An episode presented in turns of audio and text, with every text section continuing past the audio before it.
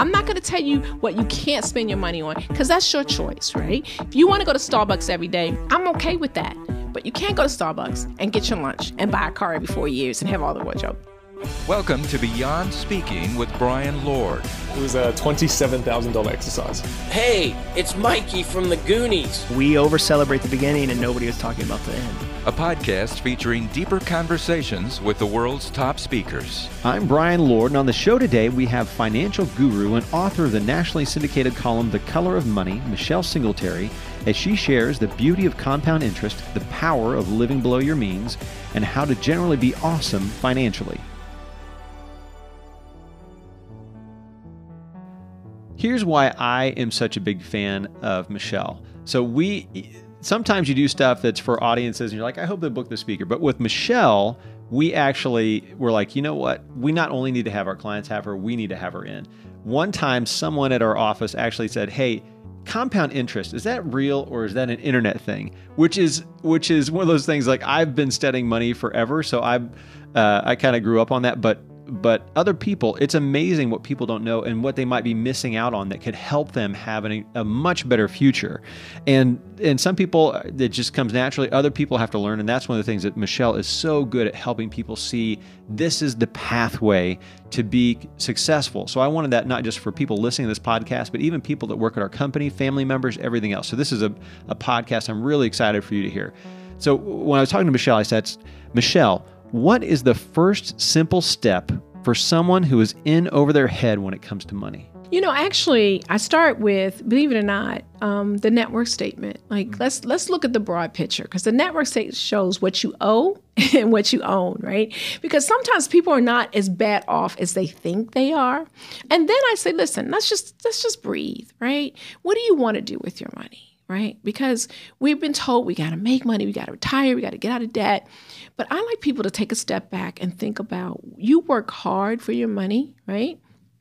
What do you want to do with it? What are your values? What, when, when I would say, and I know this sounds a little cryptic, but when you take your last breath, what are you going to say? That I I helped somebody go to college or I tithe to my church or I gave to charity or I help family members because that's going to be the legacy that you want. So let's just breathe and know that you're not alone, right? I, I tell people that like because they feel guilty and I'm stupid, but there's so many people in the same boat. And so I just like to, for them to do the big picture. Let's just look at everything and then just just take a breath and let's see what you want to do with your money. Now, this next question comes from somebody who in our office who wears skinny jeans with holes in them, and uh, you know, so he came to me one day and he said, "Now, compound interest is that an internet thing or is that a real thing or what is that? So if somebody is is is approaching this what is that? You know i you know I, the way i like to explain it is that it, it, it's your money working for you. You put something in and then as you earn interest you earn interest on the interest. It's just like it's like having a great boyfriend or girlfriend right? You know? You're all in love with them at first and it's all story eyed i love compound interest. It's just the ability for your money to earn on itself. And over time, it earns more. So, like one year you save a dollar and then you get interest. I mean, you know, there's not a lot of interest in a savings account right now, but you put interest on that. Let's just say, for the sake of this argument, it's 20, 20 cents. So it's a dollar 20. Then next year you've got interest on that dollar 20 plus your dollar. And that's all it is. It's like a rolling snowball, right? And you want the snowball to get bigger and bigger and bigger. And that's all it is. Where do you think corporations lose out by having their employees not be financially smart? You know, sh- uh, surveys show that one of the number one reasons employees are stressed at work, not productive, late, is around their finances. They have financial issues and they're stressed out, and it uh, prevents them from being the best employee they can be. And lots of times, companies have wellness programs and they focus on health, which is absolutely something you should focus on. And they might focus on, you know, team building and how to sell more. But I'm telling you, if you focus on getting people financially savvy and safe, you will have better employees. When they come to work, they won't be worried about that credit card bill that's waiting for them when they get home. They won't be worried about, oh, is my car going to be repossessed from the company lot, you know, or how am I going to send my kids to college, or am I going to have enough to save for retirement? And they're not as stressed out about raises and things. Now, you of course want people to earn more, but they aren't sort of stressing, stretching the corporate budget like I got to make more money, I got to make more money, I got to make more money, because they're not they're not doing well with the money they are making. And so it's a win-win for companies to provide a financial wellness program for their for their employees. And I'm not saying just bring someone in to talk about investing on a retirement account. Bring someone in that could address the the mental issues, the mental blocks. Why are you in debt? What's going on? Did you have a troubled childhood and so you shop all the time, right? Or maybe someone's in a caregiving situation. Um, and you got, I tell you, they show survey after survey that when companies address financial well being, their bottom line increases and their employees' bottom line increases.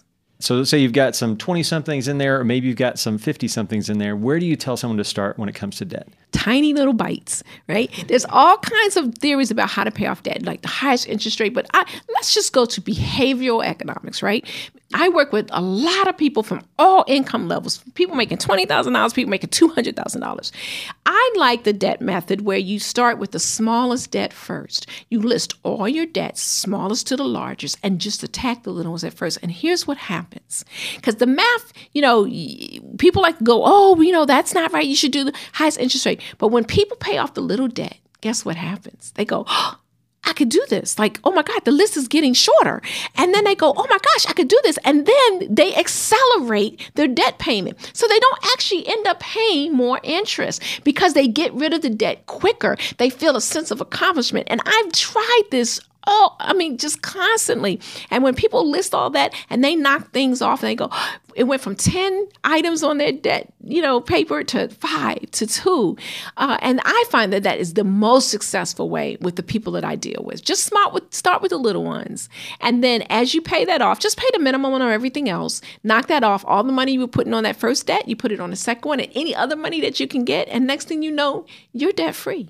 What advice would you give to somebody that's just starting off with investing? Where do you where do you begin?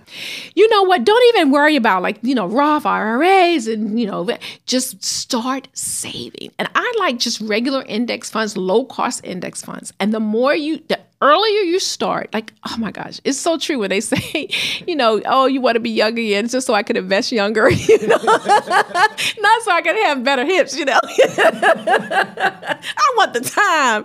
So if you start, the earlier you start, the less you have to save every month, the more you will have at the end. Now that doesn't even sound right, right? You like the little and then you get big. But if you are in your 20s and 30s and you start investing then, even just $50 or $100 a month, you will be a millionaire.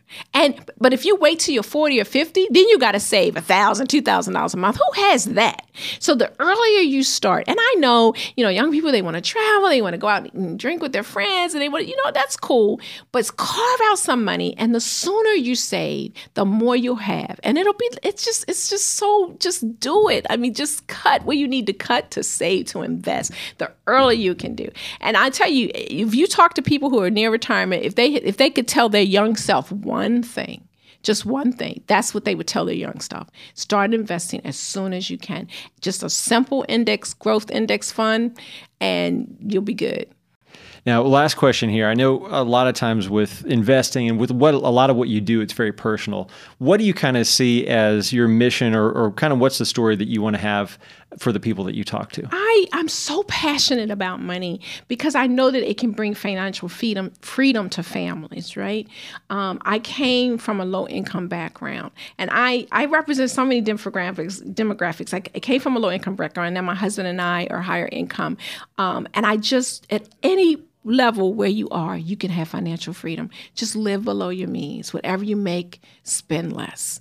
And what a freedom it has that when your mail comes, you're not tensing up or the phone rings, or it comes time to send your kid to college and you got money to put them away. Maybe they can't go to Harvard, but they can go to the state school, or they're going to go to the community college and transfer to the state school, right? Or it comes time to buy a car and you can pay cash for it. Can you imagine that? Like it's so cool to walk into a dealership. Yeah, give me that, and I will pay cash, right? They're like they don't even have a form for cash, right? do with you, right?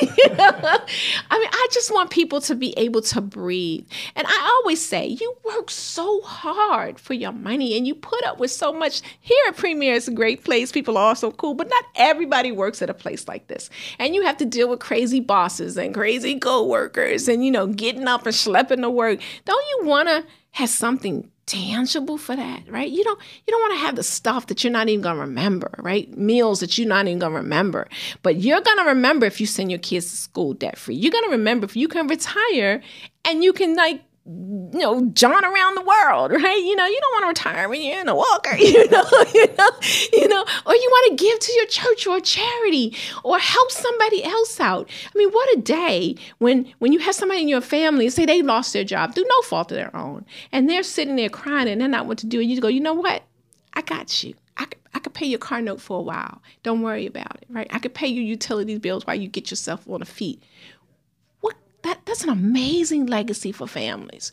So I just want the people to have financial freedom and I want them to be content with what they have. We always ask, you know, I, I asked this question of the group, are you rich? And people weren't quite sure what I meant and it didn't feel like they could raise their hand. But we are so rich in this country. And if we embrace that, then we have the money to do the other things that we say we value. I'm all about values. I'm not going to tell you what you can't spend your money on because that's your choice, right? If you want to go to Starbucks every day, I'm okay with that.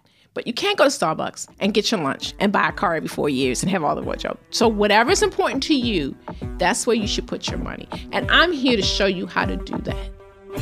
Thank you for joining us for the Beyond Speaking podcast. Make sure to subscribe and leave a review on iTunes and Stitcher. To learn more, go to beyondspeak.com because adding the ing was too expensive. For this episode of the Beyond Speaking podcast, your technical director, producer, and head Steelers fan was Eric Woody. Your creative director and part time leprechaun was Travis Franklin. Brian Lord, your host, executive producer, and specialist in speaking about himself in third person. Additional thanks to special consultant and the pride of St. Paul, Lauren D. of D. & Associates. Thank you to the incredible voice talents of the muy profundo Robert Borges. Finally, thanks to the Premier founder Duane Ward, CEO Sean Hanks, and CIO Chris Yount, simply because you need to thank powerful people. If you've listened this far, you clearly have nothing better to do, so why not continue on and listen to the next Beyond Speaking podcast?